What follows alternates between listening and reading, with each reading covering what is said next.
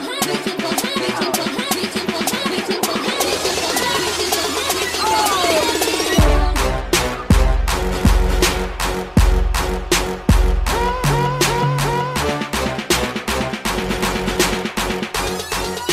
Herzlich willkommen zu einer neuen Episode bei The Age of Iron. Heute habe ich mal wieder einen altbekannten Gast in der Corona-Zeit am Start und zwar den Sebastian Ehmann. Der eine oder andere wird ihn vielleicht noch aus der ersten Episode oder aus dem Wien Q&A Podcast kennen.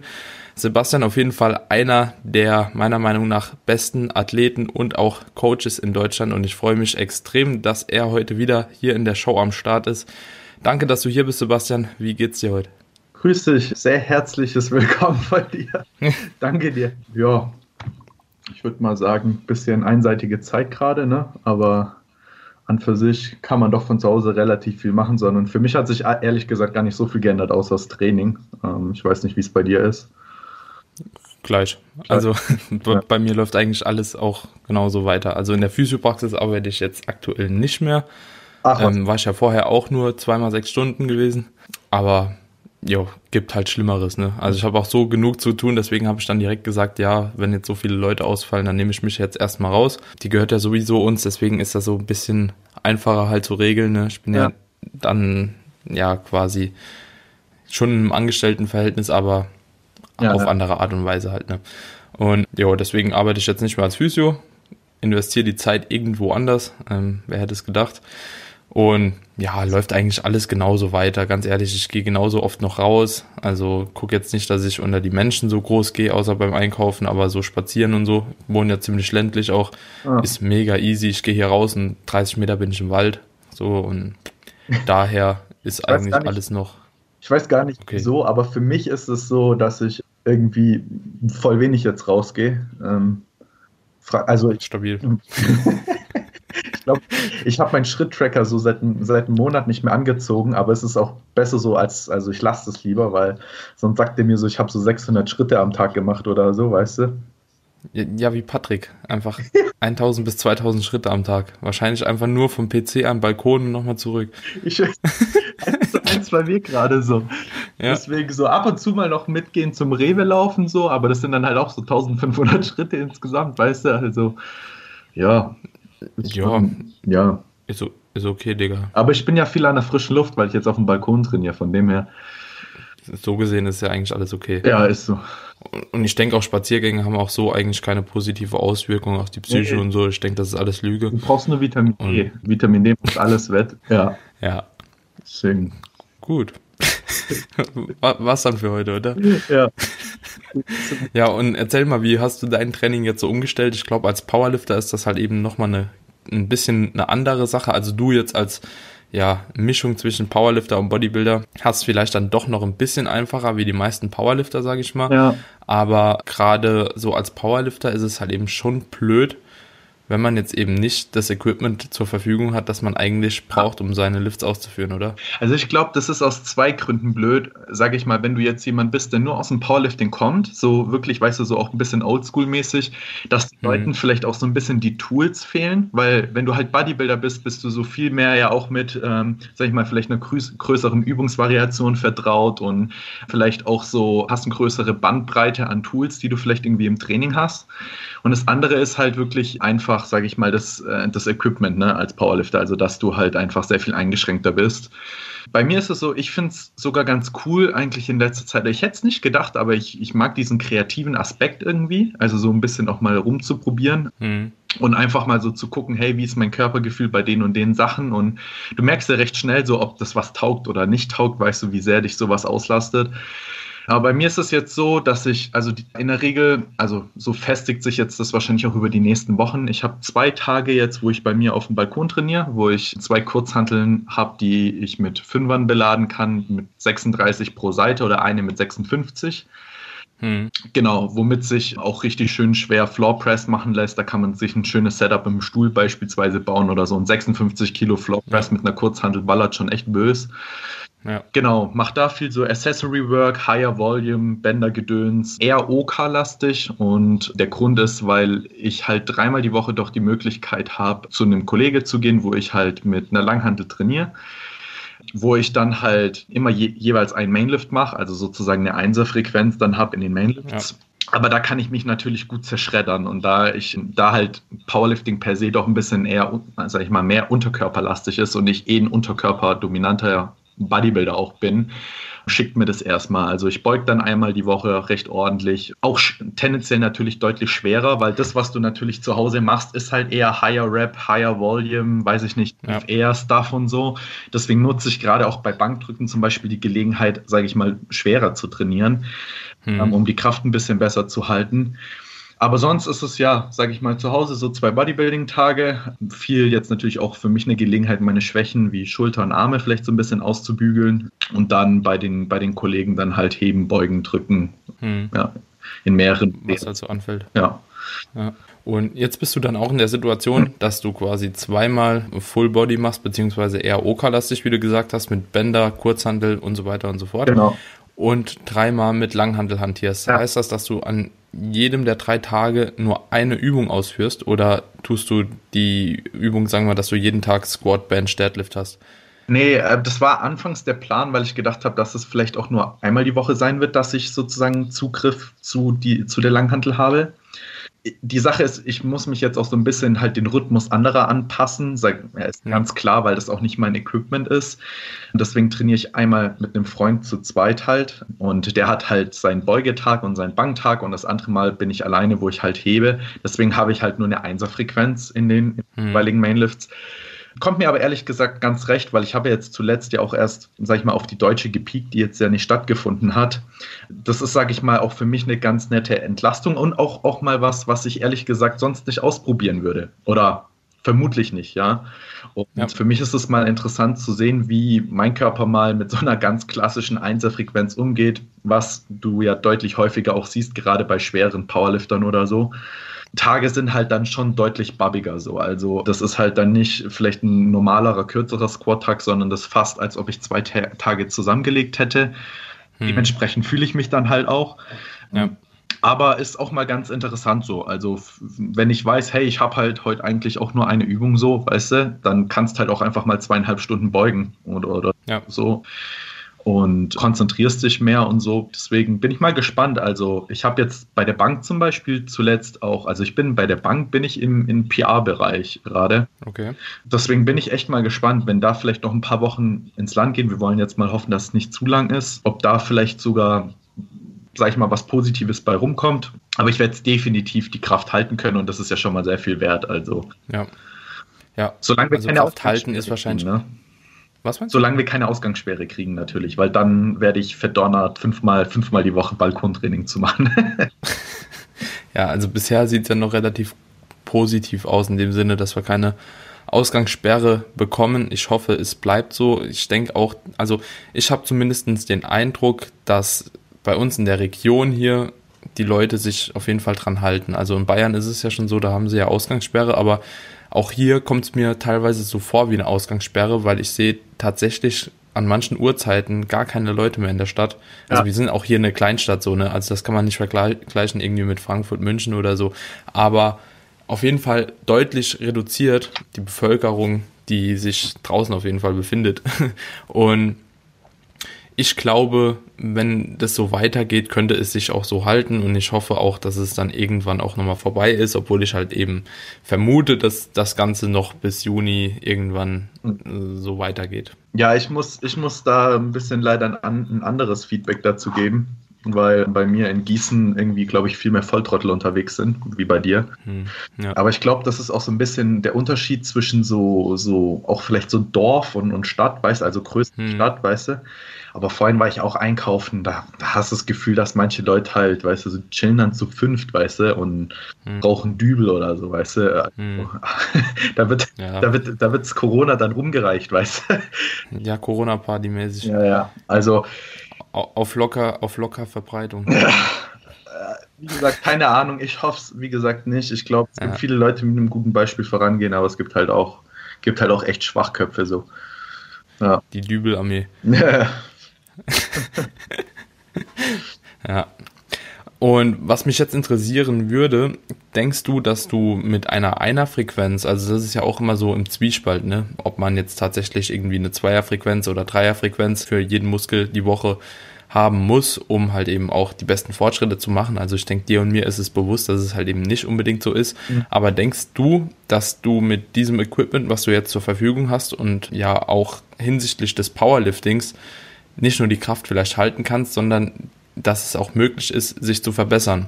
Jetzt bist du vielleicht ein schlechter Referenzwert, weil du halt eben schon sehr fortgeschritten bist mhm. und ja auch jetzt keine ja, geringen Kraftwerte mehr hast und da auch schon lange dich am Hochtrainieren bist, aber für andere Leute, die halt eben vielleicht erst vier, fünf Jahre dabei sind, denkst du, dass es weiterhin möglich ist, progressiv zu trainieren? Also zum einen auf Hypertrophie-Basis und zum anderen einfach auf Kraft? Du meinst jetzt mit den Voraussetzungen, die ich habe, oder? Ja, ja. Ich würde sagen, definitiv. Ja. Also das mag für den einen oder anderen vielleicht nicht, nicht ganz zutreffen, aber ich glaube, dass da die Limitation in den meisten Fällen eher die Kreativität ist und wahrscheinlich hm. der Mindset. Weil, ich meine, ich kann es nachvollziehen, ja, wenn du so ein bisschen auch aus deiner Wohlfühlroutine rausgerissen wirst, bist du natürlich auch erstmal vielleicht auch ein bisschen abgefuckt und das Training zu Hause ist für den einen oder anderen auch nicht wirklich spaßig. Ähm, das habe ich jetzt auch schon so mitbekommen. Also, ähm, das ist dann halt was, wo man sich dann vielleicht auch eher überlegen muss, gut, wie kann ich das Ganze für mich so gestalten, dass ich auch Lust habe und vielleicht auch mit dem, mit, mit dem nötigen Ehrgeiz und Feuer ins Training so reingehe.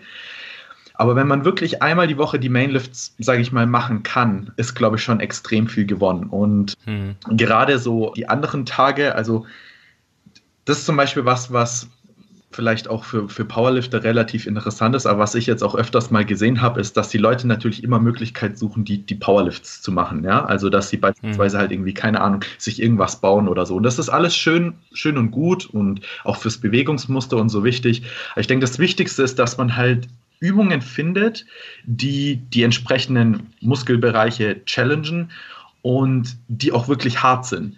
Also wenn du die Möglichkeit hast, beispielsweise im Bulgarian Split Squat entsprechend hart zu machen und dich mhm. damit richtig, richtig zu zerlegen, dann ist das besser, wie wenn ich eine RPE 3 Back Squat mit 70 Kilo mache, weißt du, selbst für 15 oder ja. 20 Reps, weil die Beuge ist eh so weit weg von deiner Competition-Beuge. Das ist am Ende, sage ich mal, relativ egal, ob du beugst oder einen Bulgarian Split Squat machst.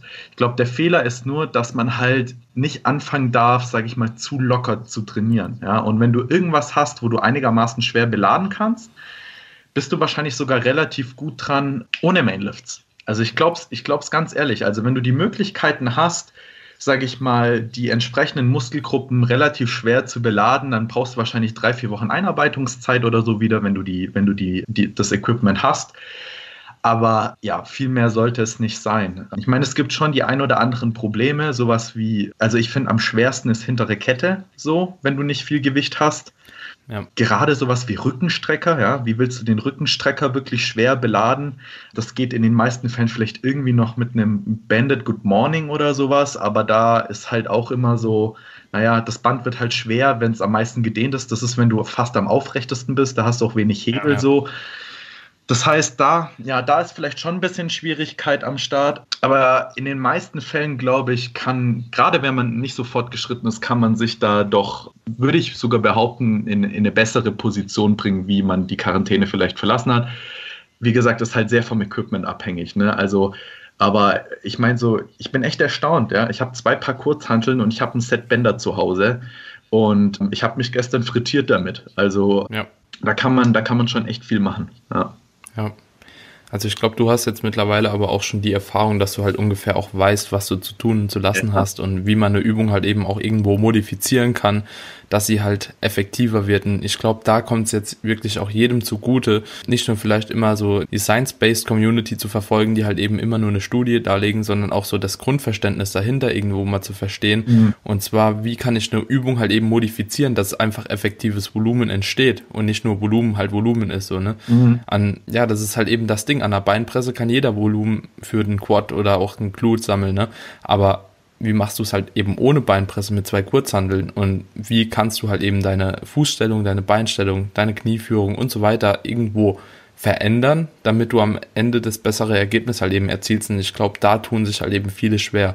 Und ich glaube, da ist auch der Punkt, wo dann halt eben viele sagen, okay, ich glaube, ich kann damit halt eben nicht aufbauen, weil sie eben immer nur in Raps von 30 bis 50 trainieren müssen, weil sie halt einfach die Übung halt zu schludrig ausführen. Mhm. Ich glaube, das ist wirklich ein Problem. Ja, ich glaube, es ist halt so viel dieser Gedanke, sich sozusagen also gerade beim Haubentraining den Gedanke zu haben, so ich mache ich mach mir das Leben möglichst schwer, vielleicht auch so, also jetzt natürlich nicht im Sinne von, auf welche Übung habe ich gar keinen Bock und genau deshalb mache ich die, aber sozusagen, wie, wie schaffe ich es mir, keine Ahnung, sei es durch Tempo, sei es durch vielleicht Variation der einzelnen Übungen auch, sage ich mal, die Übung mir möglichst halt schwer zu machen und challenging hm. zu machen. Und das ist sowas, was ja, man natürlicherweise halt nicht machen möchte, ja. Also es ist, glaube ich, schon einfacher im, im Studio sich, sage ich mal, vielleicht auszulasten, ohne davon auch so ein bisschen abgefuckt zu sein, weil es halt einfach auch Spaß macht, ja, ja. Achter-Raps Fleiß zu machen, ja, das ist halt, das ist mhm. halt geil, aber jetzt braucht es halt sozusagen doch auch schon so ein bisschen äh, mentale Eier, sich mal halt auch mal mit einem Band zu zerlegen, ja, oder beispielsweise, ja. keine Ahnung, auch mal was komplett Neues zu machen, mal zu probieren, kann ich einen Pistol Squat machen, ja, ja. Ich habe eine Athletin von mir, der habe ich auch mal Pistol Squats reingeschrieben, mal geguckt, ob das klappt. Sie kann die recht gut. Die hat jetzt angefangen, Pistol Squats mit einem Gewicht und mit Bändern zu machen, ja. Hm. Brutal, ey. Wenn du das kannst, hm. da kannst du mal davon ausgehen, dass du davon erstens mal nicht 40 Raps machen kannst, so. Und du wirst mit der Zeit da ja auch stabiler drin und das ist halt, ja, eine Möglichkeit, echt schwer dein Quad zu beladen am Ende doch. Und, sage ich mal, doch einigermaßen nah an der normalen Beuge. Also wenn du dann doch irgendwie Powerlifter bist, ist es sicherlich keine schlechte Alternative so. Aber ja, ich glaube, da, da kommt halt auch so ein bisschen bei dem einen oder anderen, glaube ich, auch so ein bisschen, also nicht irgendwie jetzt mit dem Finger auf jemanden zu zeigen, aber ich glaube, viele Leute haben da auch so ein bisschen Selbstmitleid mit sich selber, weißt du so, dass ja. so, ja, und hier und nee und doof und so. Und dann ist halt wirklich am Ende die Frage, ja, was, was, was willst du und was bist du da, dafür bereit zu opfern? Ja, du hast nicht alle Tools gerade zur Verfügung, aber du kannst, du kannst dir das Leben relativ schwer machen, mit, selbst mit ein paar geringen Tools, so, ja. Ja, ja, auf jeden Fall. Auf jeden Fall. Ich glaube auch, dass du langfristig darunter irgendwo ja, es gibt Leute halt eben, die denken jetzt, weil sie wahrscheinlich auf Instagram halt auch sehen, so dass sich der hat einen Squat Rack geholt, der hat die Langhandel geholt, der hat das geholt, weißt du, so irgendwo in die Bredouille kommen. Vielleicht sie haben nicht ausreichend Geld, um sich das alles mhm. zu besorgen im Status quo, weil es ist jetzt natürlich auch irgendwo gebunden an die ganze Wirtschaftskrise halt. Viele gehen auf Kurzarbeit und so weiter und so fort. Also ja. ist ja auch mega verständlich, aber ich denke trotzdem, wenn die Leute halt eben das Mindset bewahren und sagen, okay, ich schieße mich halt eben mit Bändern ab, mit zwei Kurzhandeln oder so, dass die eventuell sogar noch bessere Erfolge machen, wenn sie halt eben im mhm. richtigen Mindset reingehen, wie andere, die sich halt eben alles holen, aber trotzdem irgendwie nicht zufrieden sind. Oh ja, die Bench, die ist halt eben nicht wie die Bench im Studio, die, die, keine Ahnung, die Stange ist unsicherer und so weiter und so fort, weißt du so. Man kann sich das Ganze ja auch schwer machen und ich denke, wenn wirklich jemand vom Mindset her halt eben so eingestellt ist, sich auch richtig zu zerlegen, weil es halt eben will, dass der am Ende des Tages wieder der Gewinner ist. Ne? Safe. Also ich finde, ich finde es auch ein bisschen so, manchmal ein bisschen asozial, weil du siehst halt schon in der Fitnessszene, ich glaube, die Fitnessszene sieht sich selber schon so ein bisschen auch in einem gewissen Maß ein bisschen narzisstisch, weißt du, wie ich meine? So das, hm, die Hardcore-Szene, ja. wir haben den Hardcore-Mindset und so. Ja. So und dann so do whatever it takes, ja. Die Sache ist aber, nicht jeder ist so privilegiert, nicht jeder kann sich einen Rack zu Hause hinstellen, nicht jeder hat ja. den Platz, nicht jeder hat das Geld, weißt du so. Ja. Und das verstehen halt viele Leute nicht, dass es nicht auch immer nur eine Willensfrage ist, sondern manchmal auch einfach eine Frage dessen, ja, was du zur Verfügung hast. Aber du hast da hundertprozentig recht so. Also du kannst da dir, glaube ich, auch bei vielen anderen Athleten ganz viel abschauen. Ja, guck dir jetzt gerade mal so die Calisthenics-Szene an. Ja, also, ja, also ähm, das ist echt meistens eine Frage von Kreativität und dann am Ende halt, ja, von, sage ich mal, dann doch Arbeitswillen und halt nicht immer nur mein Arbeitswille so in, in seiner Komfortzone. Komfortzone heißt nicht immer nur, weiß ich nicht, wie weit willst du gehen im Sinne von Muskelversagen, sondern so auch, was sind deine Trainingsumstände, weißt du? So, ich habe immer meine Handel auf dem Rücken, ich habe mein Studio, ich habe mein Squat-Rack und um 16 Uhr gehe ich trainieren, sondern vielleicht auch mal Komfortzone im Sinne von, ich gehe, ja, also, oder die mal zu durchbrechen von, ich gehe jetzt, keine Ahnung, in den Wald und mache ein paar Pull-ups oder sonst irgendwas. Ja, es, es ist, ich kann verstehen, dass es für manche Leute relativ schwer ist und ich sage auch nicht, dass man das machen muss, also überhaupt nicht. Es ist die Frage, was du möchtest, aber ich glaube, wenn da einer halt wirklich will, der, da kann man sich schon weiterbringen, wie man davor mhm. war, definitiv. Ja, bin ich ganz deiner Meinung. Und was würdest du jetzt zu dem Thema sagen, Volumen ist der, da kommen jetzt auch wieder viele Fragen auf, so, ja, ist nicht Volumen der ausschlaggebende Faktor und mehr Gewicht ist gleich mehr Hypertrophie in dem Sinne. Kann man das widerlegen, weil ich sag mal so, bei einem Pistol Squat hast du halt eben deutlich weniger Volumen wie bei einer Beinpresse zum Beispiel, die du mit 400 Kilo halt beladen kannst. Hat das deiner Meinung nach einen ja. großen Einfluss? Ich glaube, das Problem ist, dass es natürlich wichtig ist, gerade für viele Leute Sachen sehr verständlich runterzubrechen, aber dass der Körper halt nicht so simpel funktioniert. Also zum Beispiel auch, früher wurde ja ganz oft so Volume Load berechnet, ja, also dass du irgendwie das Gewicht multiplizierst mit den Sätzen mit, und mit ja. den Wiederholungszahlen und das dann eine Tonnage ergibt. So, man sieht spätestens, dass das Ganze hinfällig wird, wenn du, keine Ahnung, eine Beinpresse vergleichst mit, keine Ahnung, einer freien Kniebeuge oder so, ne, wo Range of Motion, Hebel und alles Mögliche ja noch eine Rolle spielt. Die Sache ist, darauf kann man sich sehr, sehr oft als Athlet verlassen, ja. Wenn etwas wirklich challenging ist und nicht oder wirklich schwer für einen wird, ja, ich mach's mal lieber auf Deutsch, also ich bin so ein, so ein Denglishman. Das ist normal, ähm, glaube ich, irgendwann. Ja, also wenn wirklich etwas für einen schwer ist und, sage ich mal, nicht extrem anders ist, wie wenn du sonst trainierst, ja, also ich sag mal so, du machst 300 Wiederholungen, bevor ja. du sitzen bleibst, ja, dann hast du dann hast du schon relativ gute Voraussetzungen so. Äh, das eine ist, was du irgendwo, sage ich mal, external irgendwo zur Verfügung hast, an Gewichte, an ja, was du irgendwie an Wiederholungszahlen machst, an Sätzen oder sonst irgendwas. Und das andere ist, was intrinsisch im Körper passiert. Und da kannst du jetzt natürlich super komplexe Modelle aufstellen und dann sagen, wenn das so und so ist, dann müsste das ungefähr so und so viel im Vergleich zu dem sein. Weißt du, keine Ahnung, ich beug drei Sätze, wie kann ich das jetzt vergleichen mit Pistol Squats oder mit BFR Goblet Squats oder sonst irgendwas? Das ist immer schwer am Ende sowas auszurechnen und zu quantifizieren. Ja. Weißt du, wie ich meine?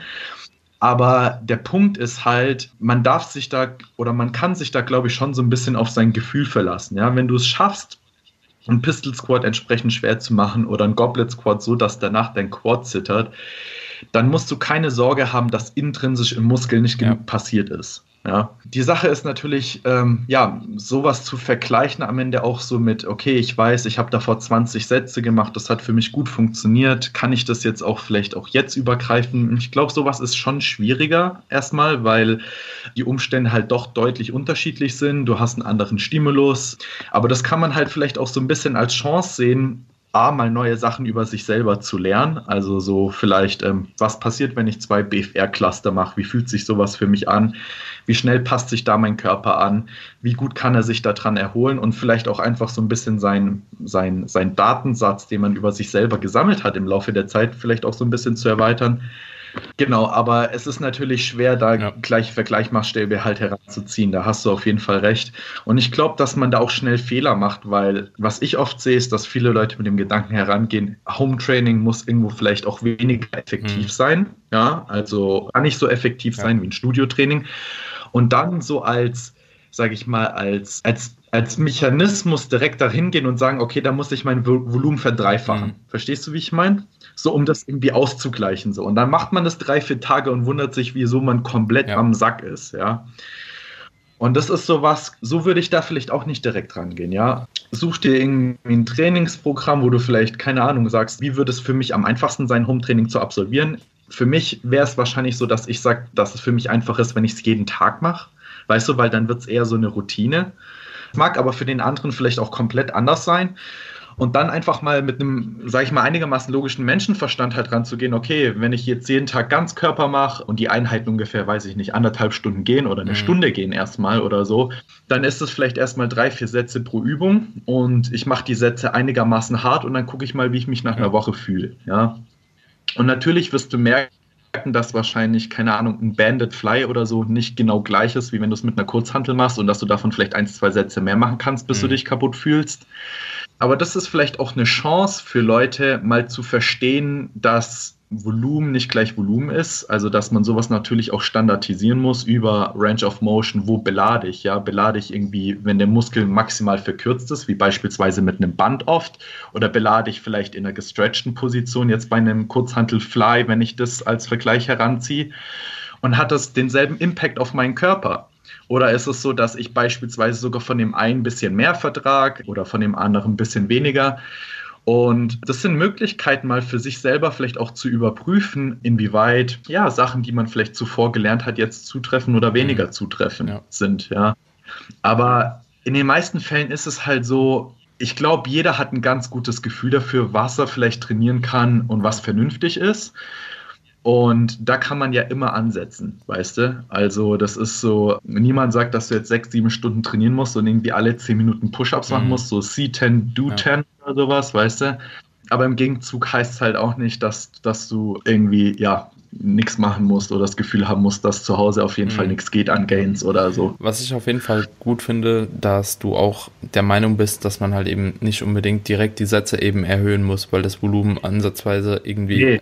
Ja, das ist auch so ein Ding, ich habe am Anfang auch bei meinen Klienten, in so einer Situation war man ja irgendwo noch nicht, dass halt eben jeder in der gleichen Situation ist und halt eben ja. jeder nur eingeschränktes Equipment hat und so. Und dann war ich auch davor am Überlegen, haue ich den jetzt extra noch ein bisschen Volumen drauf oder mache ich es einfach nicht? Und mittlerweile, ich bin wirklich den Ansatz gefahren, dass ich es nicht gemacht habe. Ich habe sogar die RPI bei vielen Übungen noch nicht erhöht, Einfach aus dem Grund, weil mhm. diese Adaption auf die neuen Übungen, auf die neue Übungsauswahl, auf die andere ja, Gegebenheit einfach mit Bändern, mit Kurzhandeln, mit anderen Übungen, mit anderen Bewegungsmustern und so weiter und so fort, einfach was komplett Verschiedenes ist zu dem, was man vorher halt eben gemacht hat. Und ja ich habe es gemerkt, die Leute, obwohl ich ihnen nicht die RPI 10 geprogrammt habe, wie jeder irgendwie hier propagiert, ne, haben sie trotzdem ja. einen Muskelkater der Hölle gehabt und mussten erstmal die meisten ein bis zwei Tage Pause machen, um das Ganze nochmal zu trainieren. Ja. So, und das war auch eigentlich ja. klar, dass das passiert, weil bau dir mal eine neue Übung ein. Mhm in deinen Trainingsplan und du wirst die nächsten Tag halt eben anders merken, wie die Übungen, die du halt eben immer performst. Das ist halt einfach so. Und dementsprechend bin ich da auch eher konservativ reingegangen und muss sagen, im Nachhinein, das war das Beste, was ich hätte machen können, weil sonst hätten mir wahrscheinlich jetzt nach drei Wochen die ersten schon gesagt, ey, ich fühle mich komplett im Arsch, ich glaube, ich brauche einen Deload so. Und ähm, dieses Szenario mhm. habe ich jetzt zum Glück noch nicht. Und jetzt habe ich dann langsam auch angefangen, in der Woche zwei, drei, alles halt eben auch vor allem die Bänderübungen gegen RPI 10 zu programmen, weil es meiner Meinung nach halt eben schon sinniger ist, auch da all out zu gehen irgendwo. Ne? Ja wenn jetzt jemand zum Beispiel einen Squat Rack zu Hause hat oder noch einen Deadlift ausführen kann, auch normal schwer und das auch mehrfach die Woche, sehe ich halt eben auch noch keine Notwendigkeit, da immer eine RPE 8, 9 oder 10 zu programmen, halt durchweg. So. Und ja. das höre ich halt in letzter Zeit auch auf manchen Podcasts halt eben, dass halt eben das Ganze sinniger sein soll, eine angemessene RPI halt eben gerade in der Situation, in der man sich jetzt befindet, zu programmen. Aber ich bin halt trotzdem der Meinung, wenn du halt eben anständig trainierst und auch ein anständiges Gespür für dich selbst und für deinen Körper hast, dann wird dir auch eine RPI 7 in dieser Zeit auf jeden Fall auch keinen Nachteil bringen, so, sondern tendenziell auch eher Vorteile, wenn sie halt eben klug geprogrammt ist und nicht einfach so random halt, ja, okay, ich mache hier eine RPI 7, da muss ich halt eben nicht in die 30 Reps gehen oder so, ne, auf die Art. Weißt du, wo das, glaube ich, herkommt? Also der grundlegende Gedanke ist halt immer, den du ja irgendwo haben willst, wenn ich jetzt über das Ganze nachdenke, einfach als, als Stress, ja. Und was man ja irgendwo oder was interessant erstmal ist, ist so, wenn man so Sachen vergleicht, wie viel Sätze und sonst irgendwas ist, wie viel Stress habe ich wirklich am Ende, sage ich mal, innerhalb des Gewebes? Also sozusagen, was kommt am Ende an meinem Muskel halt an? Und der Versuch ist es ja irgendwo jetzt, sage ich mal, mit dem ganzen Home-Training-Programm oder so, zumindest mal so einen Stress zu haben, dass man die Sachen erhalten kann und im besten Fall so einen Stress zu haben, dass man vielleicht sogar Fortschritt macht. Das Problem, oder was heißt das Problem ist, aber die Sache ist, dieses, ja, für viele Leute ist es jetzt so ungewohnt, auch mit Bändern zu trainieren beispielsweise, dass A, erstmal viele Leute nicht wissen, so wie fühlt sich das an, sage ich mal, wenn ich da auch mal mit einem ordentlichen Stress kreiere. Also die Vergleichbarkeit fehlt, weil auch einfach erstmal so ein bisschen auch die Erfahrung mit so Dingen ja. fehlt, sage ich mal. Und ich glaube, weil viele Leute auch sich unterschätzen. Also der Punkt ist, mal zu wissen, wie eine RPI 10 beispielsweise bei einem Band ist, ist mhm, halt auch erstmal was, weißt du so. Auf jeden Fall. Also, weil ein Band von einer Widerstandskurve, das wird halt, keine Ahnung, zunehmend ja. schwerer jetzt in dem Fall. Da ist halt so, ist die RPI 10 jetzt erreicht, wenn ich wirklich in einer vollen Kontraktion, sage ich mal, sage ich, ja. das erste Mal fehle oder ist es erreicht, wenn ich, sage ich mal, irgendwo weiter hinten faile und schon gar nicht mehr in die volle Kontraktion komme? Ja, das ist so, das sind natürlich komplett ja. unterschiedliche Sachen, aber zum Beispiel zu lernen, wie man sich erstmal mit einem Band voll belastet, ist natürlich auch was, ja. was man erstmal machen muss. Und der versucht dann natürlich zu sagen, wenn man jetzt zum Beispiel, keine Ahnung, mal eine Übung macht, wie ein Fly, und du merkst, die ersten drei Sätze, ja, die waren jetzt vielleicht nicht super die produktivsten Sätze, weil du vielleicht gedacht hast, es war eine sieben, aber so im Nachhinein, wenn du überlegst, war es vielleicht eher eine fünf oder so, ja, weil du dich nicht voll ausgelastet hast.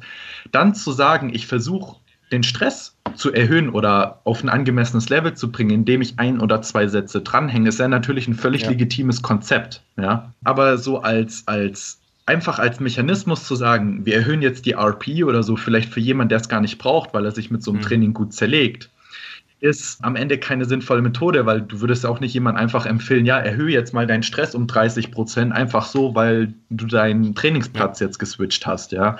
Das heißt, ich glaube, sowas ist halt ja. sehr individuell. Also wenn du jemanden siehst, der halt mit seinem Equipment oder so sich nicht komplett auslasten kann und damit halt pro Satz gesehen der ja. Stress niedriger ist, dann musst du vielleicht den einen oder anderen Satz dazufügen oder die RPE gegen 10 machen oder Dropsätze ja. oder was auch immer, Intensitätstechniken, ja.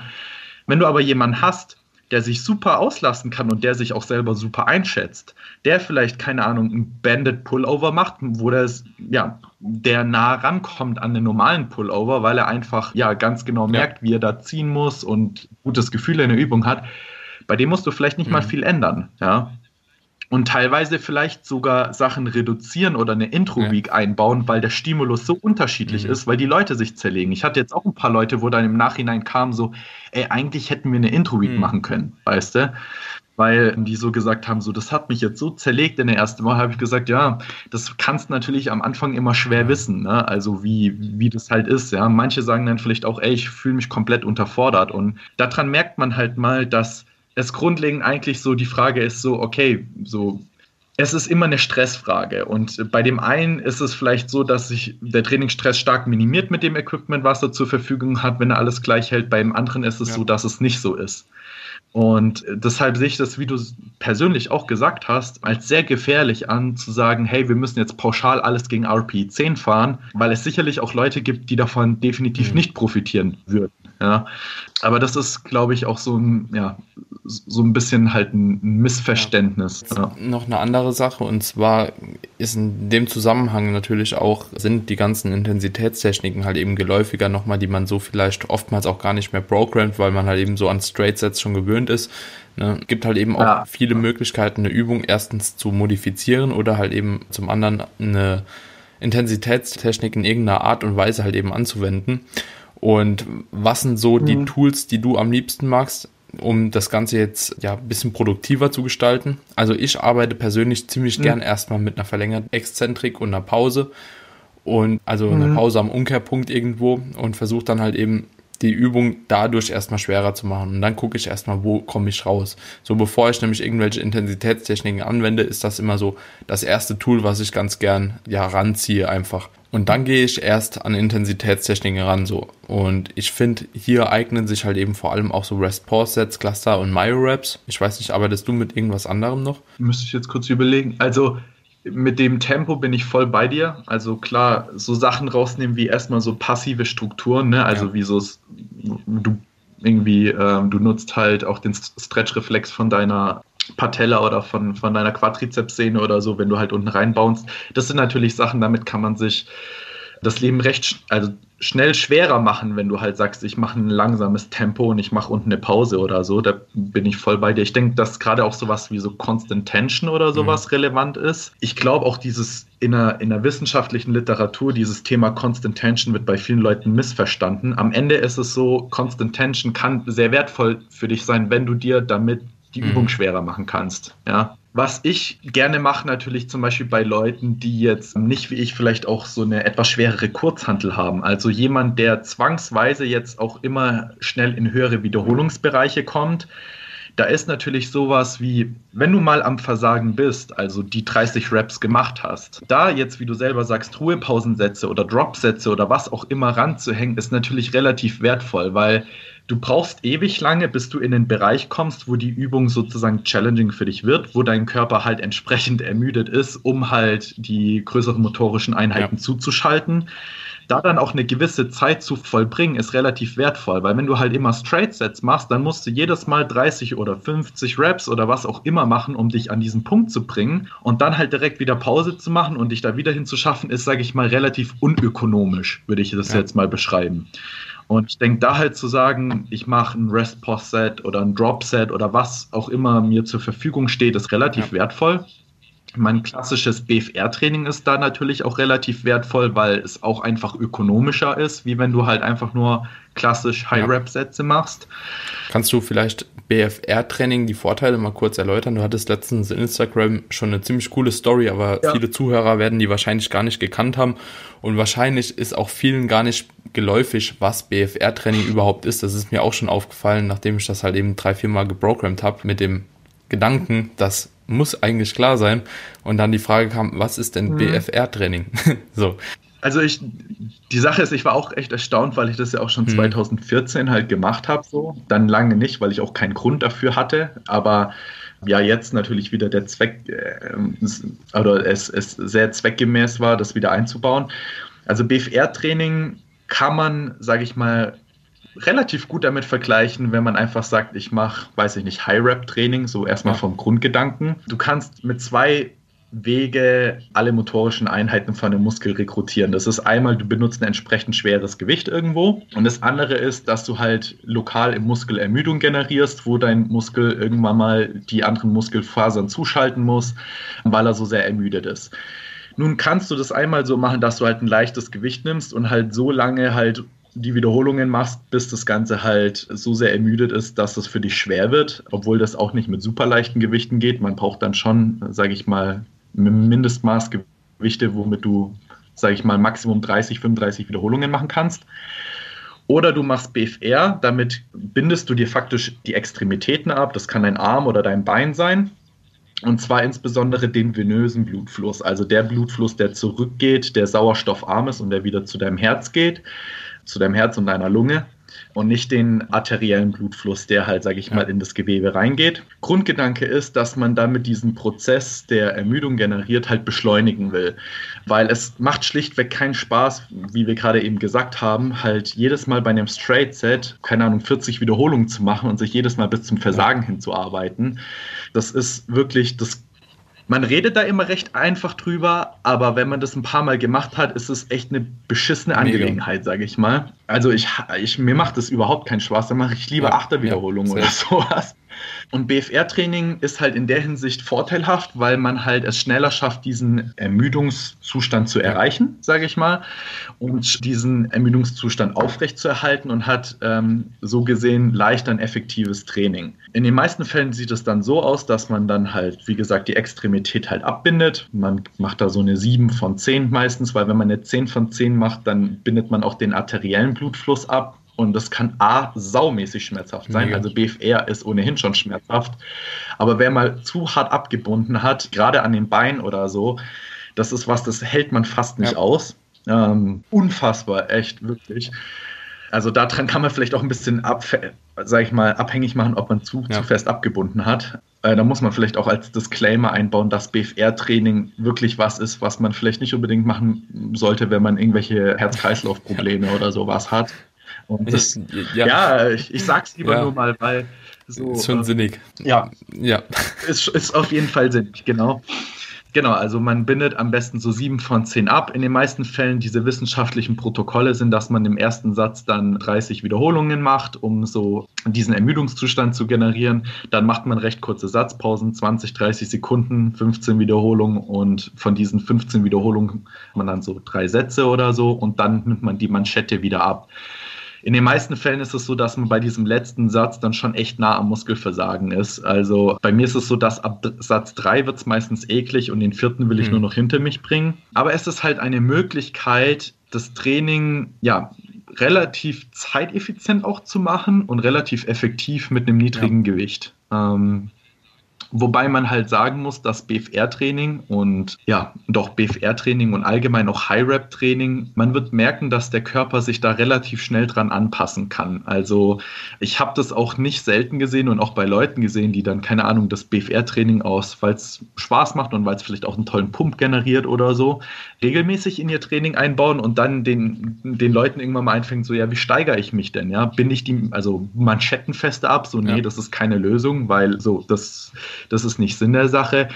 Ich glaube auch, dass Gewichtssteigerungen in dem Sinne auch nicht wirklich Sinn der Sache sind. Also wenn, dann wäre vielleicht irgendwas Sinnvolles, so sich erstmal noch mit Wiederholungszahlen zu steigern, aber da kommt man auch relativ ja. schnell an eine Grenze. Und der Körper lernt halt irgendwann mal relativ gut, diesen Ermüdungszustand zu reduzieren und dann wird es halt sinnig, das Ganze wieder aus dem Trainingsplan ja, halt rauszunehmen. Das ist auch der Grund, warum man es halt eben nicht dauerhaft machen sollte. Ne? Ja. Eben, ja. Und ja. es ist ja auch nicht so, dass BFR-Training, also effektiver ist wie normales Training und es auch mittlerweile Literatur gibt, die zeigt, dass BFR-Training plus normales Training jetzt auch keinen zusätzlichen ja. Vorteil bietet. Also es ist ein tolles Tool, gerade wenn man verletzt ist beispielsweise oder wenn man nicht genügend Equipment hat, um Sachen schwer zu beladen, um das Training entsprechend anstrengend zu machen und zeiteffizient. Aber es ist auch nicht was, was irgendwie dauerhaft irgendwie ja. im Plan sein sollte. Obwohl ich ehrlich gesagt auch sagen muss, also jemand, der wirklich ernst zu nehmen BFR-Training macht und die Dinger nicht nur leichter festmacht, sondern wirklich ordentlich, ja, auch mal damit Beine trainiert. Ich habe auch gar nicht den Anreiz, das mhm. lange zu machen. Also ich finde ähm, mich, mich, ich finde BFR-Training schon so ja. abgefuckt, ja. Also, also mir gefällt es auch persönlich äh, selbst nicht so temporär halt ganz cool, auch vielleicht um eine schmerzende Struktur vielleicht auch mal so teilweise zu entlasten, aber Spaß machen tut das nicht. Also also oft ist es so, dass ich mir so denke, hey, so, ey, da könntest du jetzt mal BFR-Training benutzen. Und dann denke ich mir so, wow, was eine tolle Idee. Und dann mache ich es und dann denke ich mir, was ein Scheiß, froh, wenn es wieder ja. weg ist. So. Aber das ist auch, so, glaube ich, ein bisschen Gemütlichkeitssache. Ja. So, weil man halt eigentlich ja, doch in seiner Routine ja. ganz cool ist und man das Ganze gar nicht so mag, wenn halt eben zu viel Variation irgendwo drin liegt. Also ich finde BFR halt auch ganz cool, so ab und zu halt mal anzuwenden, zum Beispiel beim Waden oder so. Gerade so beim sitzenden ja. Wadenheben. Da finde ich es eigentlich ganz geschmeidig. So. Waden, Waden finde ich richtig eklig. BFR und Waden. Ja, das ist sau eklig, aber es ist halt ja, es geht schneller rum. Ne? also Waden ist sowieso scheiße zu trainieren. Also mich bockt's gar nicht so. Ja. Und dann ist es halt einfach schneller vorbei. So. Deswegen bei Waden tue ich auch normalerweise öfter Cluster-Sets oder Myo-Raps irgendwie auch benutzen, um einfach ein bisschen schneller durch zu sein. Mhm. Und wenn man keine schlechten Waden hat, denke ich, kann man das Ganze auch gut vertragen. Da wäre schon der nächste Punkt, ja. wo ich eigentlich mal einhaken würde. Ja. Eine Sache hätte ich vielleicht ja. noch gerade, weil zu dem davor, und zwar, was ich auch noch gerne mache, ist gerade sowas wie äh, Vorermüdung. Ja. Also zum Beispiel, wenn du ein paar Kurzhanteln hast, nehmen wir mal an, bis 20, 25 mhm. Kilo und ein paar Bänder. Solche Sachen wie mal ein paar Banded Pullovers und danach halt Kurzhantelrudern ist wirklich eine super Möglichkeit, wie du dann doch das Kurzhantelrudern einigermaßen schwer bekommst. Also das ist wirklich was, was gut funktioniert oder halt gerade so, weiß ich nicht, Seitheben und dann ja. Schulter drücken oder sonst irgendwas. Also mit dem Gedanken mal wirklich ans Training zu gehen und sich zu überlegen, wie schaffe ich es, dass ich mir wirklich, keine Ahnung, das Leben ein bisschen schwerer mache, ist wirklich jetzt in dem, in, unter den Umständen was ganz ja. Sinnvolles. Also da auch mal kreativ zu werden, irgendwelche Giant-Sets zu machen oder so. Das ist vielleicht was, was nicht sonst immer irgendwelchen Sinn hat, aber da kann man dann vielleicht auch mal so ein bisschen, ein bisschen den Bro in sich rauskommen lassen. Und ich denke, das ist wirklich nichts Schlechtes. Und vielleicht findet man auch die ein oder anderen Sachen, die dann, in, wenn der normale Trainingsalltag wieder einkehrt, ganz sinnvoll ja. sein können. Also ich habe zum Beispiel gemerkt, diese Banded Push-Ups, die sind ja. Hammer. Also A, zerlegt mir das voll den Seratus, was irgendwie gerade in meinem Powerlifting-Training oder auch sonst jetzt, wo ich auch nicht viel dip oder sowas, mhm. nicht viel passiert. Und es ist eine Möglichkeit, mal wirklich den Lockout zu überladen. Also ein Powerlifter, der irgendwie so ein bisschen Lockout-Probleme bei der Bank hat, wenn du ein paar starke Bänder zu Hause hast, da kann, damit kannst du, glaube ich, bestimmt schnell mal äquivalent irgendwie eine 160, 170, 180 Kilo Bank im Lockout mhm. kreieren. Und ähm, es ist eine echt homogene Bewegung. Also von dem her, ja, meine ich nur. Also man, man kann da, man kann da echt mit Vorermüdung oder sonst irgendwas oder auch kreativen Übungen oder so sich, mhm. sich gut aushelfen. Ja, Vorermüdung ist, glaube ich, so auch mit das einfachste Tool, um sich auf jeden Fall Voll. da ein gutes Equipment auch oder ja doch zu schaffen, kann man schon sagen. Also gerade bei Vorermüdung hat man halt eben auch den Vorteil, dass die Vorermüdung oder die Übung, die man nutzt zur Vorermüdung, meistens auch relativ easy noch ist. Ne? Also wenn man anfängt, zum Beispiel gerade bei dem Beispiel geblieben, einen Pullover zu machen und du ziehst einen Pullover, das ist ja, da hast du ja keine krassen Schmerzen dabei, da muss man ja ganz ehrlich sein. So. Und wenn du dann eine Dumbbell Row halt eben aber machst, so, da fuckt dich halt irgendwann dann der Unterarm ab, so, da fuckt dich die Hand ab, weißt du, irgendwann fängt es an zu krampfen und so. Und da ist es halt eben schon einfach ja. mega easy, vorher ein bisschen am Seil zu ziehen, weil das ist einfach deutlich einfacher. Und da hat man auch wirklich deutlich die Zielmuskulatur halt eben drin. So ne? ohne halt eben mehrere Komponenten noch irgendwie mit einspielen zu lassen, die man gar nicht treffen will. Also klar, langer Trizepkopf so ein bisschen, vielleicht auch Rear Delts ein bisschen, aber das ja, ist alles im Vergleich zu einer Row irgendwo irrelevant. So, steht nicht im Verhältnis. Voll, ja ich denke halt auch, dass das irgendwie auch so mein Zeitpunkt ist, zu sagen, so, du musst nicht unbedingt einen festen Plan ja. haben weißt du? Weil viele Leute haben eh nicht so viel Spaß an dem Home-Training und dann halt mal zu sagen, okay, klar, ich habe meine groben Richtlinien, ja. wie viel ich mache und was ich mache, aber mal zu sagen, so, heute mache ich mal für meinen Rücken, weiß ich nicht, die und die Supersets, weil da habe ich Lust drauf, ist halt so eine Möglichkeit, sich A, psychisch in eine bessere Position zu bringen, weil du hast A, Lust auf dein Training und das macht das Ganze auch nicht so langweilig, weil wenn du jedes Mal so ein bisschen was anderes machst, kannst du vielleicht ja. auch den Spaß aufrechterhalten. Sagst du heute mal, hey, ich habe mal richtig Lust, keine Ahnung, meine Arme aufzupumpen, ja. bis es kracht. Also mach halt, weiß ich nicht, 20er Curls irgendwie ja. im Supersatz mit 20er ja. Banded Tricep Extensions, bis es halt fatzt. Ich habe ne? auch ein paar ähm, Klienten einfach bei mir, die direkt gesagt haben, so, ich habe keinen Bock auf den Plan in der Zeit. So, ich mache einfach, ich knall mich einfach immer weg. So, irgendwie immer wegknallen, so. Und das finde ich auch vollkommen in Ordnung. Also da bin ich jetzt auch der Letzte, der dann sagt so, oh nee, ey, Bro, kannst gar nicht machen, das geht nicht. Sondern ich finde es cool. Ähm, ich finde es auch cool, dass manche halt eben sagen so, sie machen oder sie verfolgen den Ansatz, einfach weil du dann siehst, okay, der ist auch gewillt, mal was zu probieren, so, ja, und der ist gewillt, auch einfach mal andere Sachen auszuprobieren, die man vorher halt eben so nicht gekannt hat. Und also ich finde das schon ziemlich geil, wenn die Leute da auf einmal anfangen, so selbst einfach mal kreativ zu sein. So. Ich lasse mir aber allerdings dann trotzdem immer schreiben, was sie dann letzten Endes gemacht haben, weil es mich halt auch persönlich interessiert, so, ne? Dass ich nochmal so eine Referenz habe, okay, hier hat er halt eben zehn Sätze für ein Lat gemacht mit der und der Übung, mit RPE so und so viel halt, ne? Und wie man halt eben damit auch klar kam, weil ich finde, das sind alles auch so nützliche Tools, die man halt eben später in einem Programming zum Beispiel nochmal irgendwo einsetzen kann, wie du schon gesagt hast, zum Beispiel mit der, mit der Bandit, mit den Bandit Push-Ups. Ne? Das sind alles so Dinger, ja. oder wo ich letztens bei dir war, wo wir da mit der Dumbbell, Lying Leg Curl mit den Dumbbells gemacht haben, Bandit. Hammer Übung. Ja. Hammergeile Übung, ohne Scheiß. Schon, ja. Und letztens war ich zum Beispiel in der Physiopraxis und da habe ich auch an die Sprossenwand, an die unterste Sprosse, habe ich ein Band geklemmt und dann habe ich mir einen Hocker genommen und mich quasi in Bauchlage auf den Boden gelegt und nur meine Oberschenkel auf den Hocker gemacht, weißt du? Also, dass ich quasi so eine ja. Brücke gebaut habe, wie bei einem Lying Leg Curl. Nur, dass du dann in der Situation ja. bist, dass du eigentlich schon fast einen Seated Leg Curl hast, nur dass du quasi einmal umgedreht bist. Ne? Und diese ja, Peak Contraction dabei. Geisteskrank geisteskrank, wirklich. Ja, das geil. ist so eine geile Übung gewesen. Und hier ist es natürlich auch wieder dann schwer zu sagen, wie du schon eben meintest, ja, wo ist dann die RPI 10 überhaupt erreicht? Ist sie erreicht, wenn man halt eben nicht mehr in die Peak Contraction reinkommt? Also so komplett die Kontraktion halt eben hat oder ist sie erreicht, wenn man halt eben ja schon am Anfang der Bewegung irgendwann ist und ja gar nicht mehr über die Hälfte vom Bewegungsausmaß schafft. So, das ist beim Band halt eben wirklich kritisch. Und ich glaube, ich würde auch in dem Fall fast jedem raten, dass wer die P-Contraction noch schafft, ist noch zu weit vom Muskelversagen per se weg. Ne? Gerade bei ja. so Bändertraining. Was ich letztens gesehen habe, ja. zum Beispiel bei Kurzhanteln, hat auch jemand gepostet, das, ich glaube, das war auch ein Lying Leg Curl, da ist es halt eben auch nochmal ein bisschen was anderes. Ne? Weil die musst du auch irgendwie noch fixieren, mit den mhm. Füßen zusammenklemmen und so und da ist halt, da ist halt eben das Ganze ja. schon schwieriger zu handhaben. Aber Bender ist eigentlich so geil, du kannst dich immer ausbauen, du kannst immer so hart reingehen, dass du die Wiederholung nicht mehr schaffst. Und das ist für mich dann immer so, okay, hier ist dann irgendwann auch mal gut. so.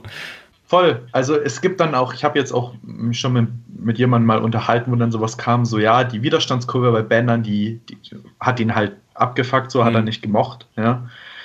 Und kann ich nachvollziehen. Die Sache ist halt zum Beispiel gerade bei sowas, ne, auch wenn man das Gefühl hat, das Band, das lastet mich nicht richtig aus. Man muss halt sozusagen auch so vielleicht so ein bisschen den Mindset ändern. So, wenn du halt, keine Ahnung, Kurzhantelfly machst, wo du dann vielleicht auch mal eine Pause unten ja. im Stretch machst. Das ist jetzt was, was halt bei dem Band nicht wirklich sinnvoll ist, ja. weil wenn du halt im Stretch in den meisten Fällen bist, dann ist da nicht viel Belastung, ja. Aber zum Beispiel jetzt wird es halt relevant, so ja, halt halt mal die Peak Contraction zwei oder drei Sekunden. Das ist dann halt was, wo dann bei einem Kurzhantelfly nicht wirklich Sinn macht, weil du halt vom Hebel her nicht wirklich Belastung in der Peak Contraction hast.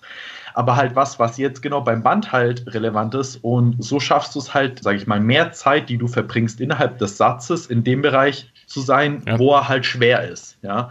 Und das ist halt genau das, wo es halt, ja. wo es drauf ankommt. Ja.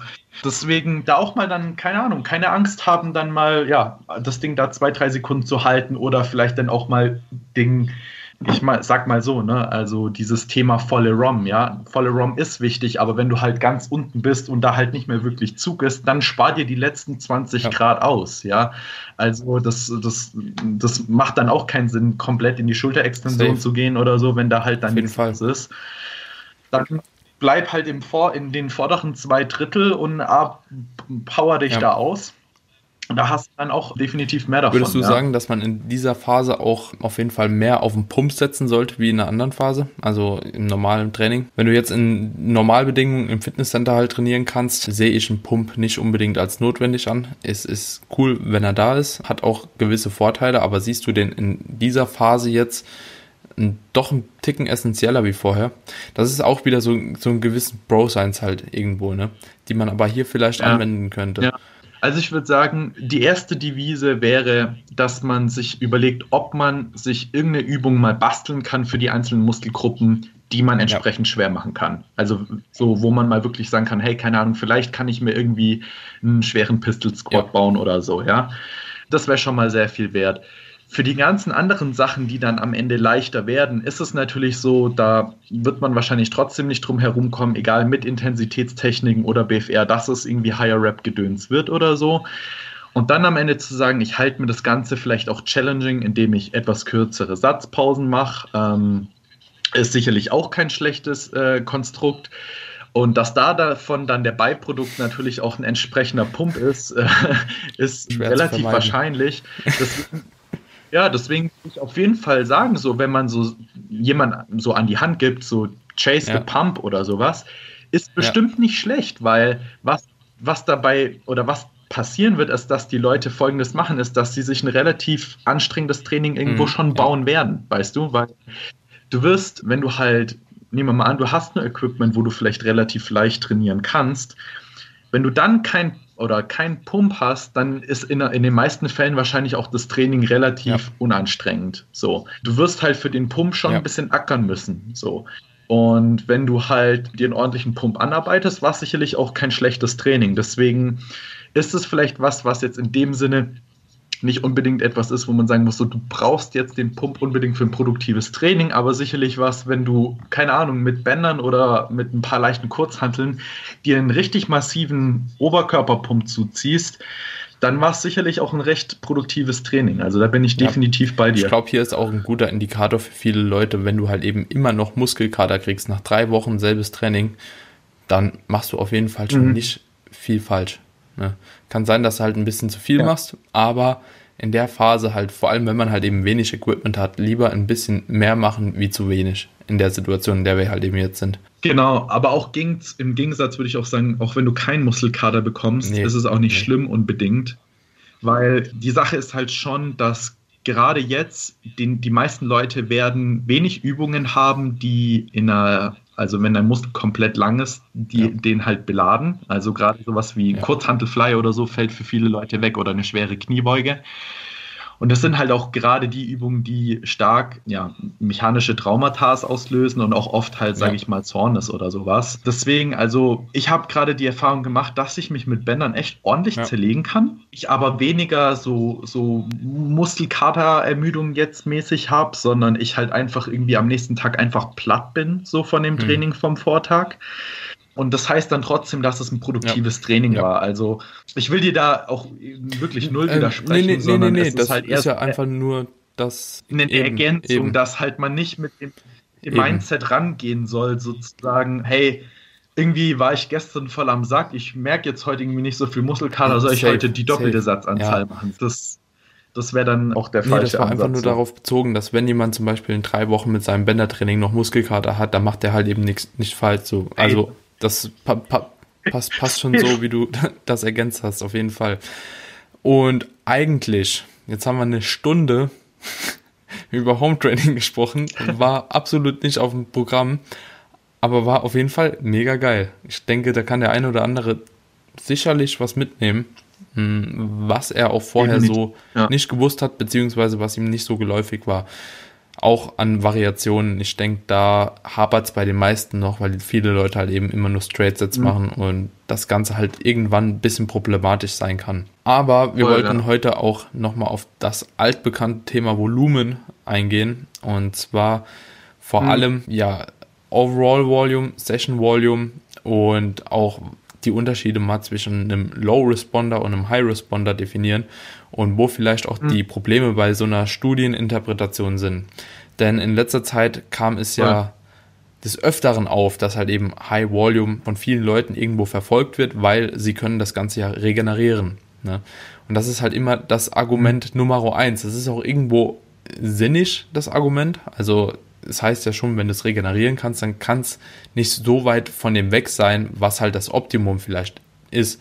Aber man kann sich da ja auch hinarbeiten halt, dass du halt mehr Volumen einfach tolerierst mhm. irgendwann.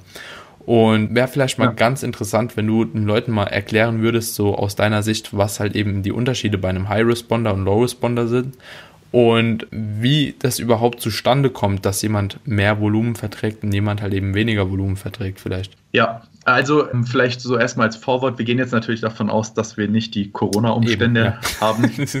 ja. ja, einfach nur, nur damit man sich da vielleicht so ein bisschen mental jetzt davon so kurz ja. mal distanzieren kann, von dem zuvor Gesagten.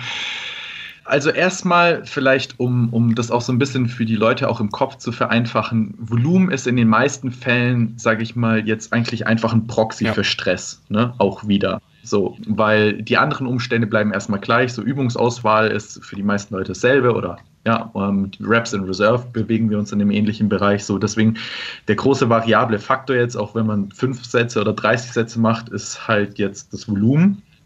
Und das ist dann halt in dem Fall der Punkt, der halt den Stress erhöht. Nun ist es jetzt natürlich auch so, wenn man so High- oder Low-Responder hat, ist natürlich auch erstmal die Frage, und das ist natürlich was, wo wir jetzt wahrscheinlich nicht groß drauf eingehen wollen, aber was man zumindest im Hinterkopf behalten sollte, dass immer wenn es um die Thematik Stress geht, kannst du auch so Sachen haben wie, ähm, ja, trackt jemand seine RPEs erstmal richtig, ne? Weil du kannst deine Sätze verdoppeln, wenn sich dafür natürlich deine RPE irgendwie verringert oder die Reps in Reserve größer werden, dann ist der Stress, der am Ende im Gewebe ankommt, auch wieder geringer, ja?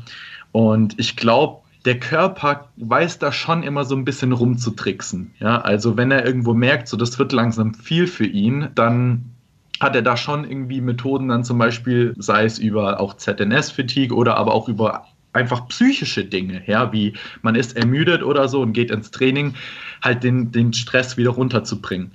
Also das sind auch so Sachen, die man im, im Hinterkopf behalten sollte, wenn man erstmal davon redet, so ich vergleiche unterschiedliche Stresslevel. Aber High- und Low-Responder, ich meine, der Grundgedanke ist erstmal, sage ich mal, dass wenn du einen Low-Responder hast, wenn der dieselben Erfolge haben will wie ein High-Responder beispielsweise, dass der erstmal mehr machen muss, um auf ein ähnliches Wichtig. Ergebnis zu kommen. Es wird natürlich Zuhören. auch so, wichtig. Äh, genau.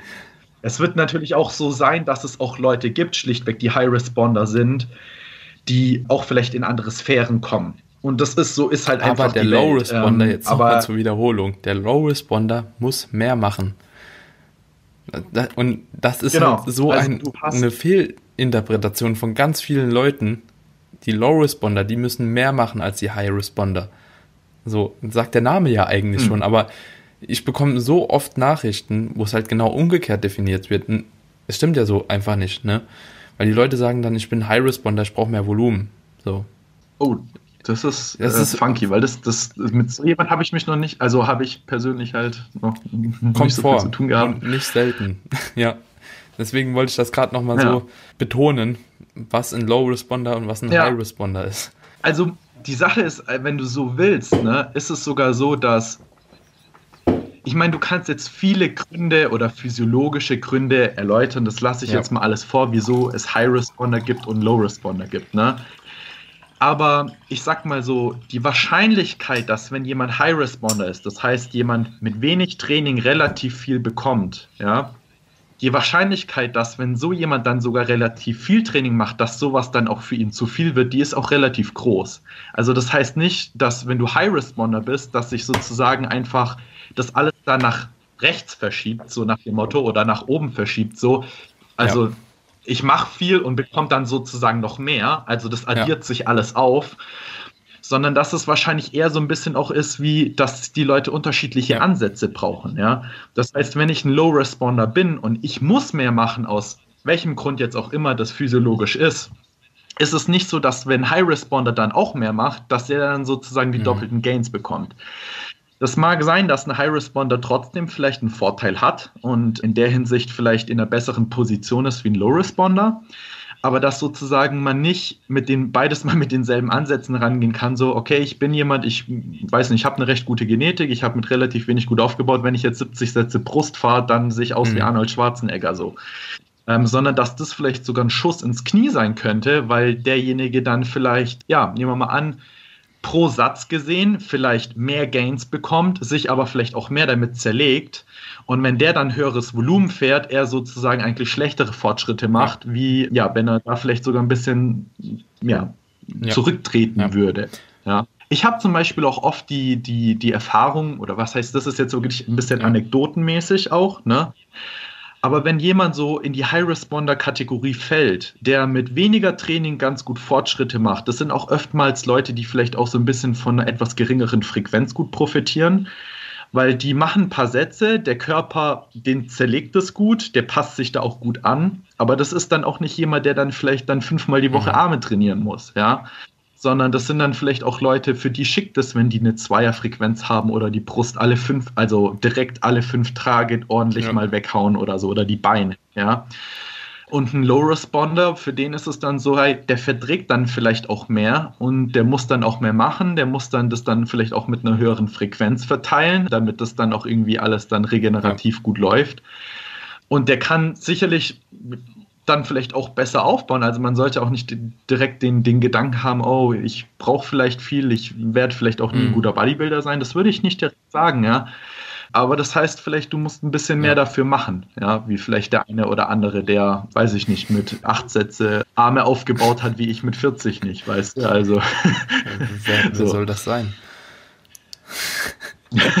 ja, also ich glaube mittlerweile, ich muss es mir eingestehen, ich gehöre auch eher in die Kategorie High Responder.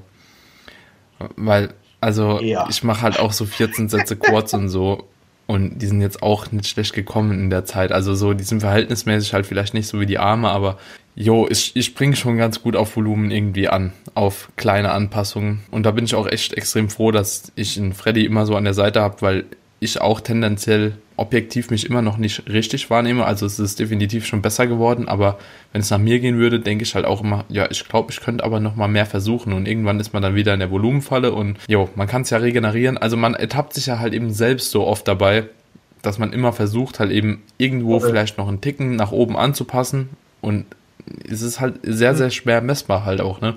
Aber das ist halt auch immer die Sache, wenn Voll, ich mit dem Volumen, was ich aktuell zum Beispiel fahre, gut, gute Fortschritte mache, so warum sollte ich dann auch einfach per se hochgehen? So, das macht eigentlich auch gar keinen Sinn, aber man selbst will sich das nie so Voll. richtig eingestehen. Ja. Die Sache ist halt auch, weißt du, ich glaube, es ist halt diese Gefahr, sich auch immer mit anderen Auf Leuten zu vergleichen. Ich, das ist ein richtig du, weil, guter Punkt, ja.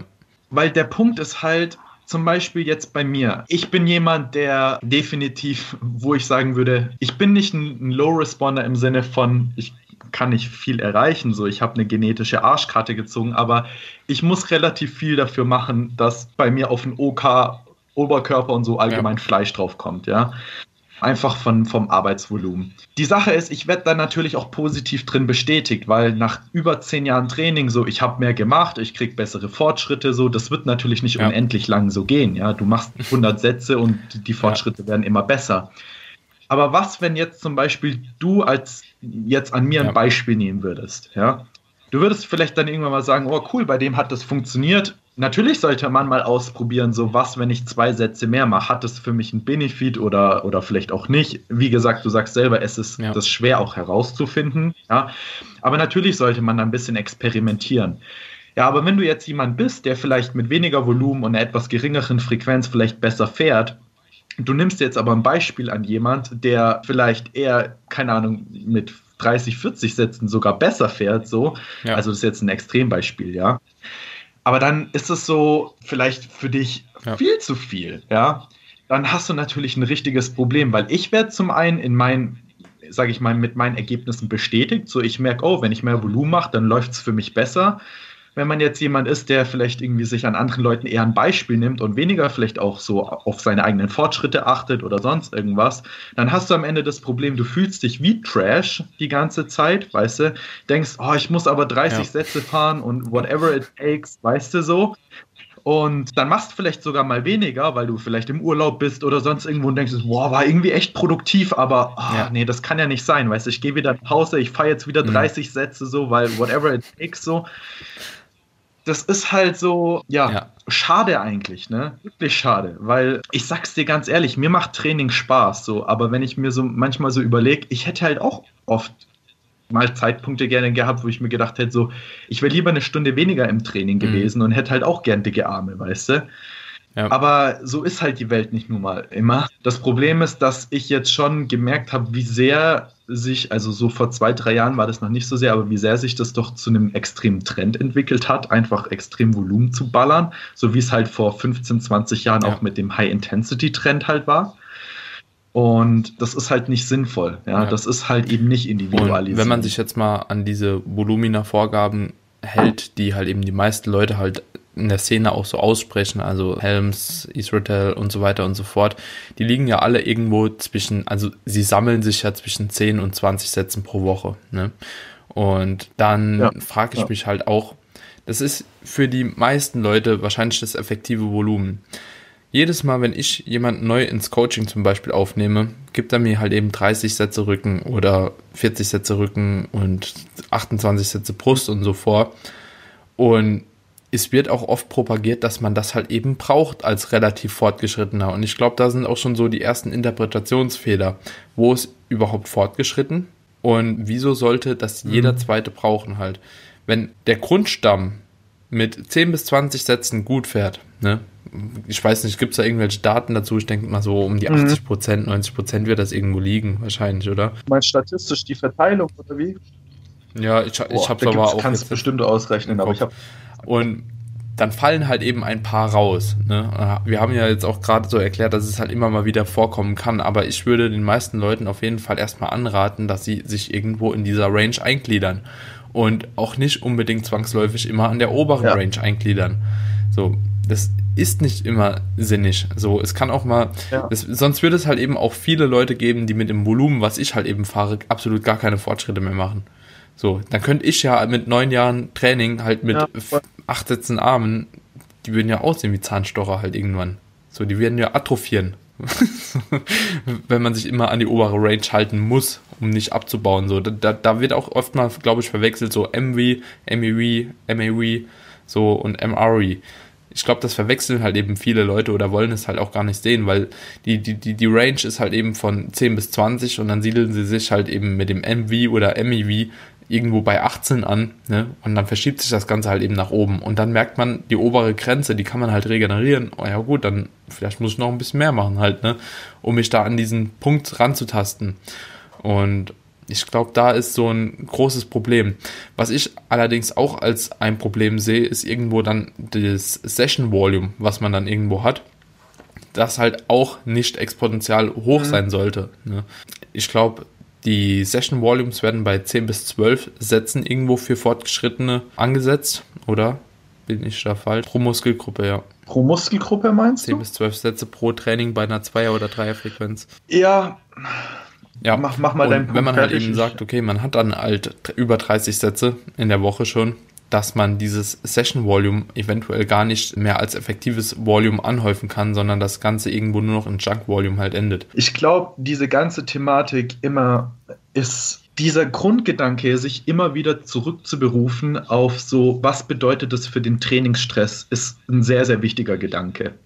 Weil damit kann man sehr schnell logische, sag ich mal, ohne groß ja. irgendwie Exercise Science Wissen zu haben oder so, aber so logische Probleme für sich aufklären oder wie man auch an gewisse Dinge herangehen sollte, ja.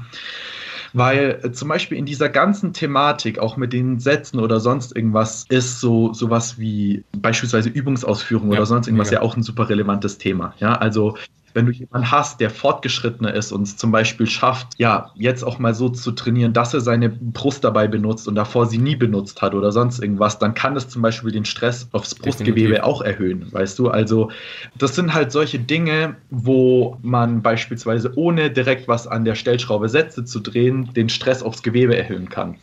Genauso wie beispielsweise ist der, also der Grundgedanke zu sagen, je fortgeschrittener ich bin, desto mehr muss ich natürlich auch irgendwo, weiß ich nicht, einen Stress generieren, damit man sich weiter anpasst, ist ein sehr legitimer Gedanke. Aber beispielsweise wirst du ja auch im Laufe der Zeit stärker, ja. Und unser Körper ist halt nicht einfach linear gemacht. Das heißt, in dem Sinne, wenn du zum Beispiel super fortgeschritten bist und du kommst an die Grenzen des, was dein Körper biologisch verkraftet, ja, also wenn du dir einen Ray Williams anguckst und der beugt 490 Kilo, ja, klar ist das ein Einmal-Eins, ja, das ist ein Einmal-Eins und eine Wiederholung ist jetzt, sage ich mal, ein ja. nichtiges Volumen für einen Bodybuilder, ja. Aber ein Einmal-Eins mit, weiß ich nicht, 100 Prozent für ihn und wenn du jemanden Trainingsanfänger hast, der halt 60 Kilo beugt, ja. das sind zwei unterschiedliche Paar Schuhe, ja.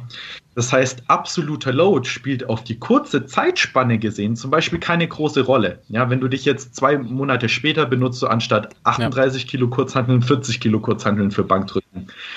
Aber über fünf Jahre gesehen, wenn du dann halt 60er drückst oder so, kann ja. das für den Stress eine relevante Rolle spielen.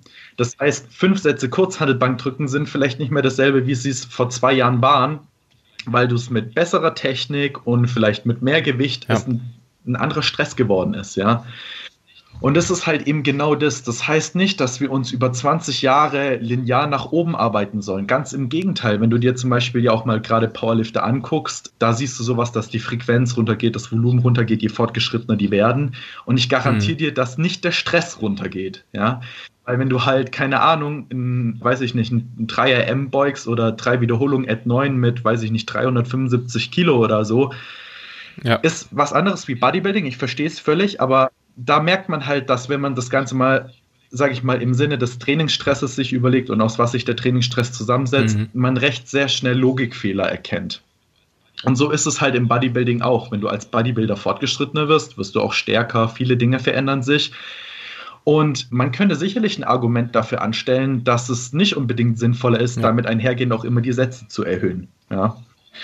Und das ist auch was, wo ich dann beispielsweise auch so Empfehlungen irgendwo natürlich dann auch dran anpassen muss. Ja? Also beispielsweise, wenn du dir auch dann das Gesamtbild anguckst, so was, was für eine Übungsausführung hat die Person. Ja? Wenn die zu dir kommt und irgendwie 30 Sätze Rücken macht, und du guckst dir die 30 Sätze Rücken an und das ist beispielsweise erstmal die RPI stimmt nicht, also du selber sagst, ja. okay, irgendwie äh, passt es nicht. Dann sagst du, ey, irgendwo landen einen großen Teil der mechanischen Last, bewegen irgendwo deine Arme. Deine Arme scheinen eine super ja. Arbeitskapazität mittlerweile zu haben und sind auch relativ dick so, aber da kommt nichts im Rücken an dann sind die Baustellen vielleicht erstmal andere Baustellen, ja, wie ich erhöhe da schon wieder beim Thema, was wir am Anfang bei den Bändern hatten. Wie kann man eine Übung ausführen, um halt eben effektiver die Muskulatur tatsächlich zu trainieren? Das war ja genau das Thema, ja. Ja, es ist halt immer so, alles, was du ja mit dem Training machst, was irgendwie extern passiert, ja. soll einen internen Zweck bewirken, ja. Und die Frage ist halt auch so, bewirkt das den internen Zweck? So. Und gerade da ist, glaube ich, voll oft, ja, ja, das passiert halt oftmals auch nicht, ja.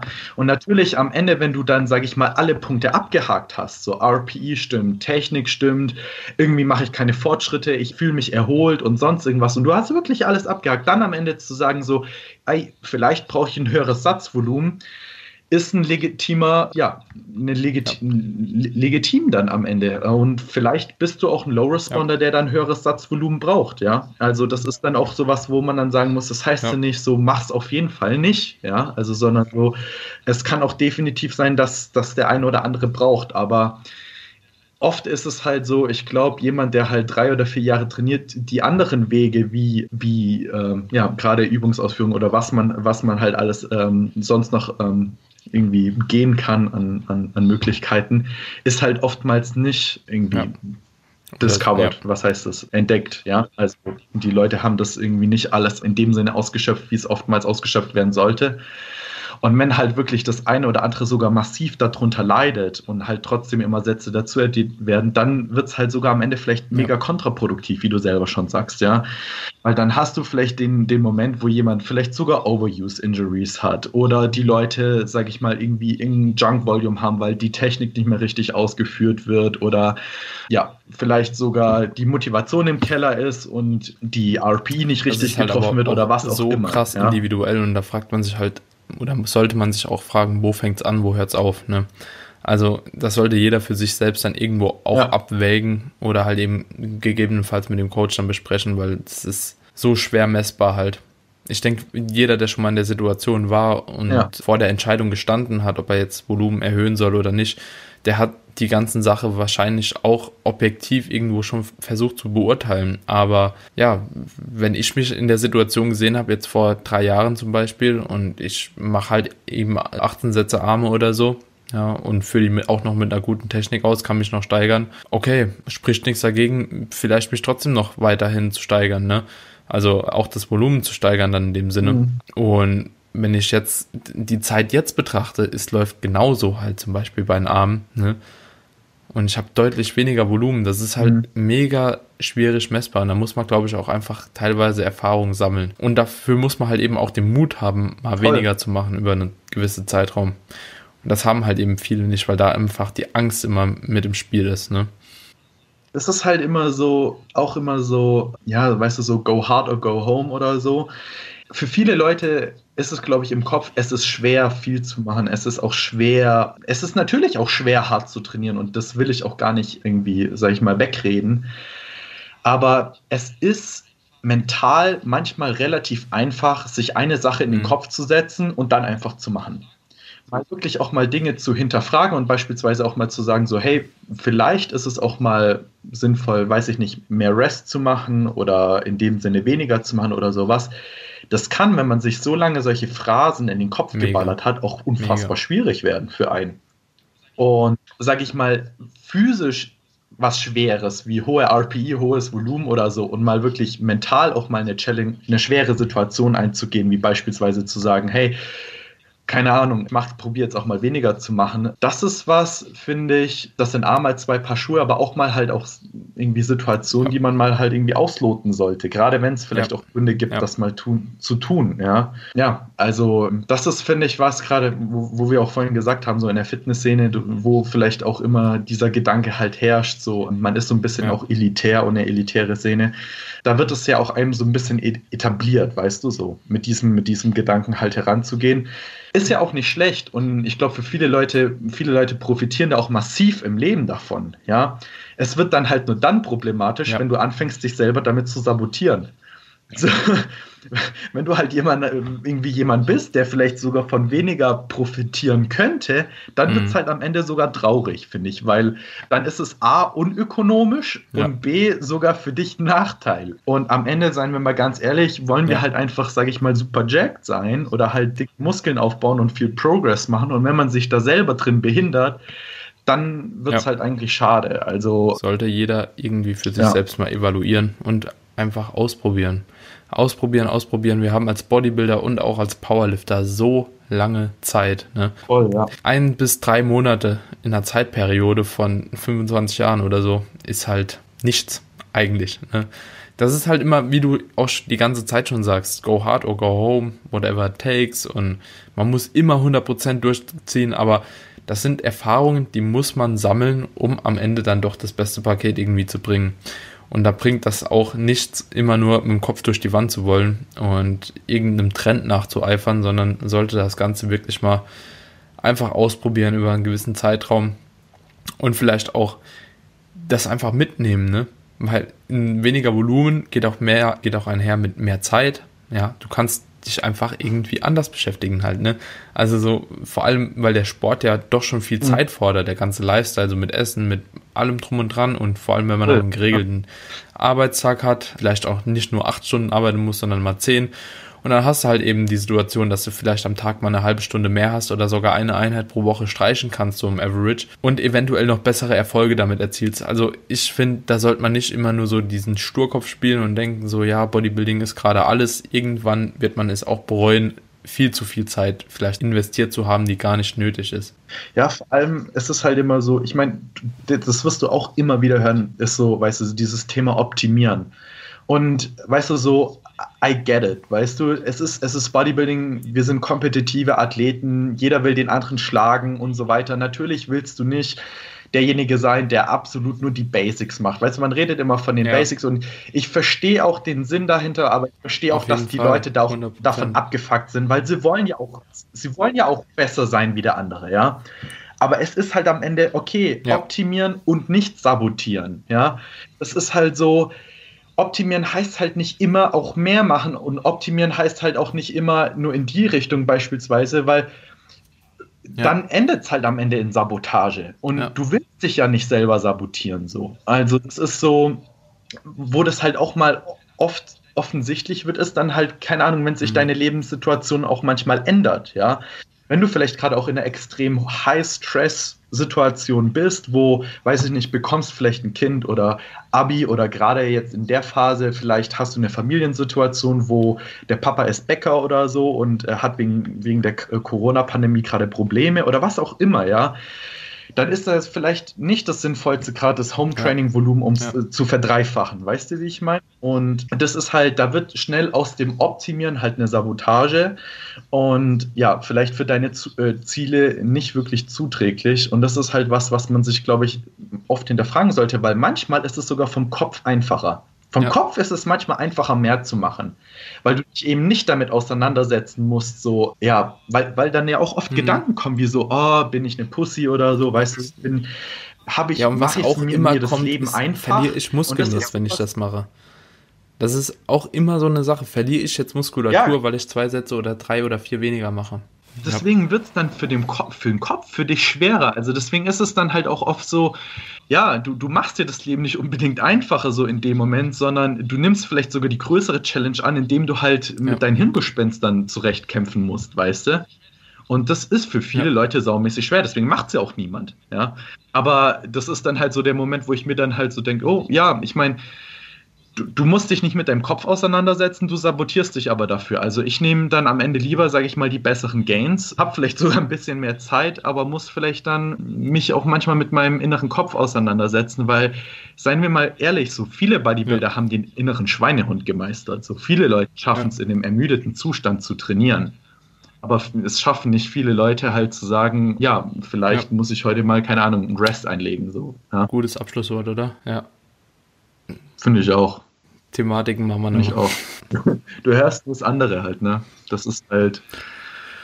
Das geht mir mittlerweile nach zehn Jahren irgendwie irgendwann mal auf den Keks, Safe. so, weißt du? Ich bin auch mittlerweile so weit, ja. dass ich halt immer sage, macht, also zum einen meinen Klienten gegenüber und zum anderen auch zu mir selbst, ich nehme einen Tag Pause gern öfter in Kauf. Ich nehme den immer lieber mit, wie ja. mich irgendwie halb kaputt georgelt ins Training zu schieben. Gerade so, wenn so Rückenstrecker sore ist oder mhm. wenn du mhm. auch so leicht verletzt bist schon, dann noch zu sagen, okay, ich gehe jetzt trotzdem ins Training, weil ich bin so hart.